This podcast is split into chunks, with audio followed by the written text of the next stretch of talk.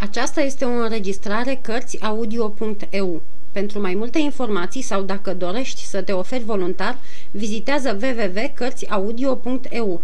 Toate înregistrările Cărțiaudio.eu sunt de domeniu public. Capitolul 17. Unchiul lui Arthur dacă aș fi fost în locul lui, poate că tot așa mi-aș fi dat drumul închipuirii, dar, așa cum eram, nu puteam fi stăpân pe gânduri. El putea crede orice de Master Driscoll, cum îi zicea el, căci nu era decât un străin căruia nu-i datora nimic. Eu însă, ca fiu, îi datoram respect. Nici vorbă că situația mea era stranie, dar nu o puteam cerceta la un fel cu Matia. El putea bănui, eu nu, și când își arăta bănuielile, eram dator să-i le curm. Nu izbutisem însă totdeauna și atunci nu aveam încotro, trebuia să-i ascult întrebările, ca de pildă, pentru ce și fetele și băieții aveau toți păr blond, pe când eu nu. Pentru ce toți, afară de Cati, care nu putea să judece, se purtau cu mine ca și cu un câine? Cum puteau niște oameni săraci, trăind în așa murdărie, să mă îmbrace pe mine ca pe un prinț? Și la toate întrebările nu aveam decât unul și același răspuns, care era tot o întrebare. De ce m-ar fi căutat dacă nu eram al lor, cheltuind atâta cu cercetările? Și atunci nu mai zicea nimic, dar tot nu se dădea bătut. Neputința de a răspunde la o întrebare, îmi zicea el, nu zădărnicește adevărul celorlalte trei la care nici tu nu răspunzi.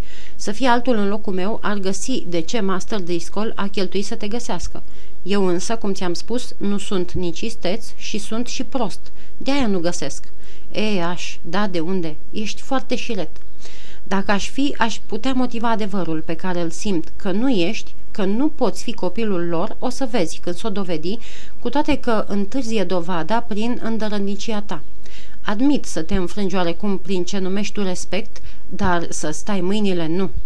Ce vrei să fac? Să ne întoarcem în Franța. Peste putință. Fiindcă tu crezi că ești copilul lor, dar dacă nu ești?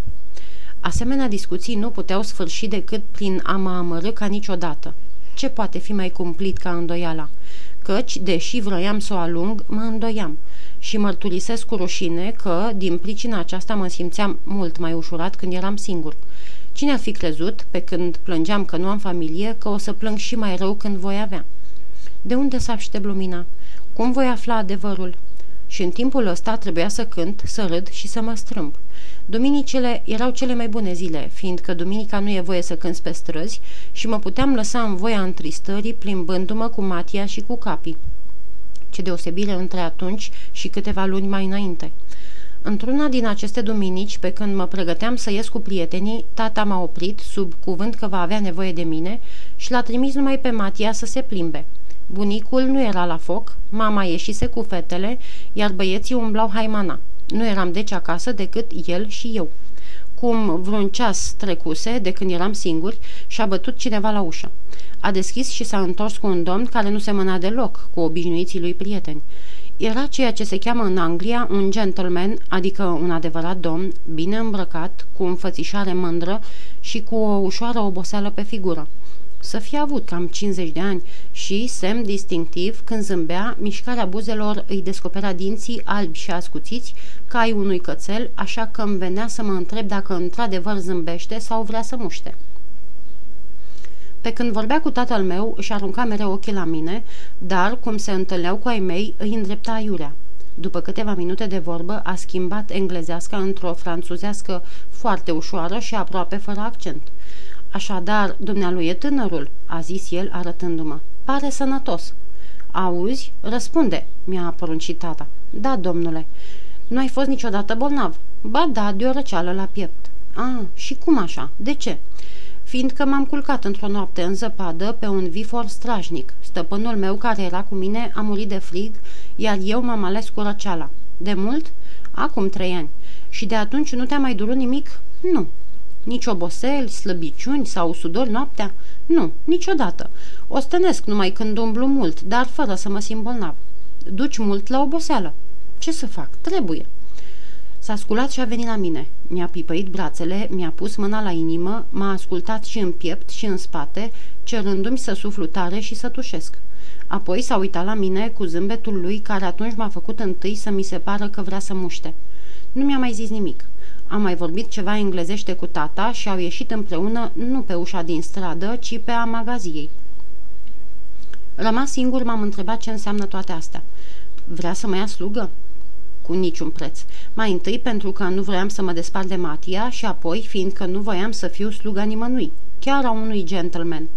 Peste câtva timp s-a întors tata și mi-a spus că, deoarece trebuia să iasă, mă puteam duce să mă plimb. Nu aveam deloc poftă, dar ce să fac în casa aceea? Mai bine să mă plimb decât să mă plictisesc. Fiindcă ploua, m-am suit în chervană să-mi iau blana și de cine am dat? De Matia, care, cum am deschis gura, m-a oprit șoptindu-mi. Deschide ușa magaziei să ies binișor după tine. Nu trebuie să știe că eram aici. Iar în stradă mi-a zis, știi cine era domnul acela care a plecat cu tatăl tău? Domnul James Milligan, unchiul lui Arthur. Singur și pe așa vreme nu aveam chef de plimbare și m-am întors să mă culc, dar n-am adormit. Când a intrat taică tu cu domnul acela, i-am auzit fără să vreau. Zdravă ca piatra, a zis domnul. Alții ar fi murit, el de-abia a răcit. Dându-mi atunci seama că e vorba de tine, m-am pus să ascult, dar de asta dată au schimbat vorba. Ce mai face nepotul?" a întrebat taică tu. Ceva mai bine, o să scape și de rândul ăsta. Acum trei luni toți doctorii îl condamnau, dar prima e doamna Milligan. Îți poți închipui când i-am auzit numele ce larg mi-am deschis urechile. Așadar, dacă e mai bine, a urmat taică tu, toate prevederile dumitale sunt de plisos. Deocamdată poate, dar nu vreau să creadă că Artur va trăi, ar fi o minune. Și minunile nu sunt pământești. Trebuie ca în ziua morții lui să nu întâmpin nicio piedică și singurul moștenitor să fiu eu, James Milligan. Să nu ai grijă, i-a răspuns Master Driscoll. Promit că așa va fi. Am încredere, a sfârșit celălalt, mai adăugând câteva cuvinte pe care nu le-am prea înțeles, dar s-ar putea rezuma în vom vedea ce vom face atunci. Și a plecat. Primul gând după ce a sfârșit Matia mi-a fost să cer tatei adresa domnului Milligan ca să aflu prin el unde e și ce face Artur, dar am înțeles că e o prostie, căci cum era să-mi dea știri de nepotul său, un om care îi dorea moartea? Și apoi nu era o nebunie să-l vestesc că auzisem tot ce spusese? Deocamdată mă mulțumeam cu bucuria că Artur trăiește și că e bine.